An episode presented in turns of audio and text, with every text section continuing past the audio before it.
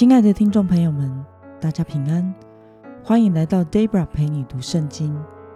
今天是二零二二年一月十八号。今天我所要分享的是我读经与灵修的心得。我所使用的灵修材料是每日活水。今天所要分享的主题是减少我的声音，请听神的话语。今天的经文在约书亚记。第六章八到十四节，我所使用的圣经版本是和合本修订版。那么，我们就先来读圣经喽。按照约书亚对百姓所说的，七个祭司拿了七个羊角，在耶和华面前过去，他们吹着角，耶和华的约柜在他们后面跟着。带兵器的走在吹角的祭司前面，后队跟着约柜走。号角继续在吹。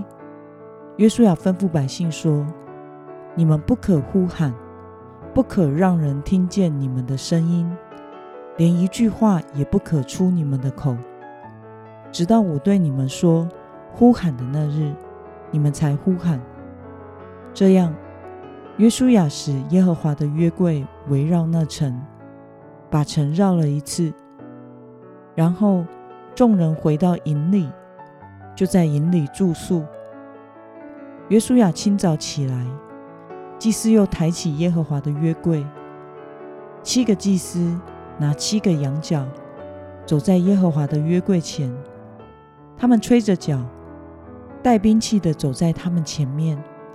后队跟着耶和华的约柜走，号角继续在吹。第二日，他们再把城围绕一次，就回营里去。六日都是这样做。让我们来介绍今天的经文背景。上帝要约书亚在以色列人绕耶利哥城时，要听着七名祭司吹号角的声音前进。什么是号角呢？它又代表什么样的意义呢？号角是用弯曲的公羊角做的，主要是在以色列节庆时用来召集众人。我们可以从立位记二十五章二十九节看到：七月初十，你要大声吹角，这是赎罪日，你要在全地吹角。而号角在宗教上，则是代表神的降临。我们在出埃及记十九章十九节可以看到，角声越来越响，摩西说话，神以声音回答他。让我们来观察今天的经文内容。约书亚向围绕耶利哥城的人们吩咐了什么呢？我们从经文中的第十节可以看到，神命令以色列人在围绕耶利哥城的时候，不可以出声，连一句话都不可说，直到约书亚说“呼喊”的那日才可以呼喊。那么，听到约书亚的吩咐后，以色列人如何行动呢？我们从经文中的十一节可以看到，以色列人。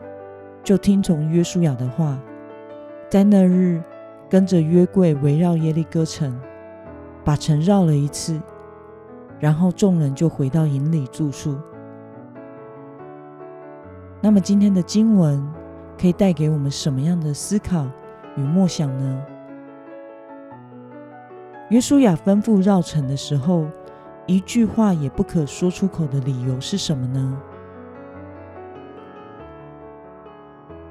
神命令以色列人在围绕耶利哥城的时候不可出声，意思是说，当他们围绕耶利哥城的时候，要让自己的声音沉默，单单专注于神的声音。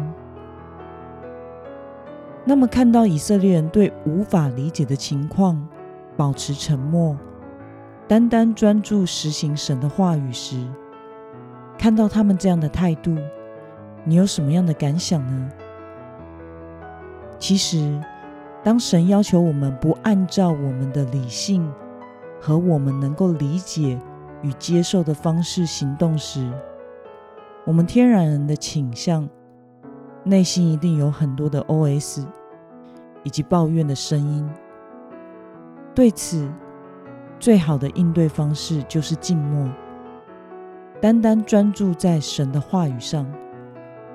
在神面前静默，也代表我们承认神的主权，让神在我们生命中掌权，减少我们的声音，并且打开耳朵来倾听神的声音。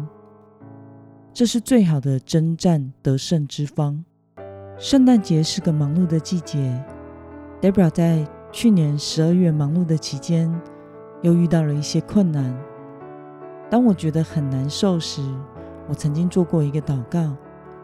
当时我跟主说：“主啊，当我无法知道我所不知道的事情，当我无法解决我无法解决的问题时，我选择安静和忍耐。”交出主权，让你来掌权。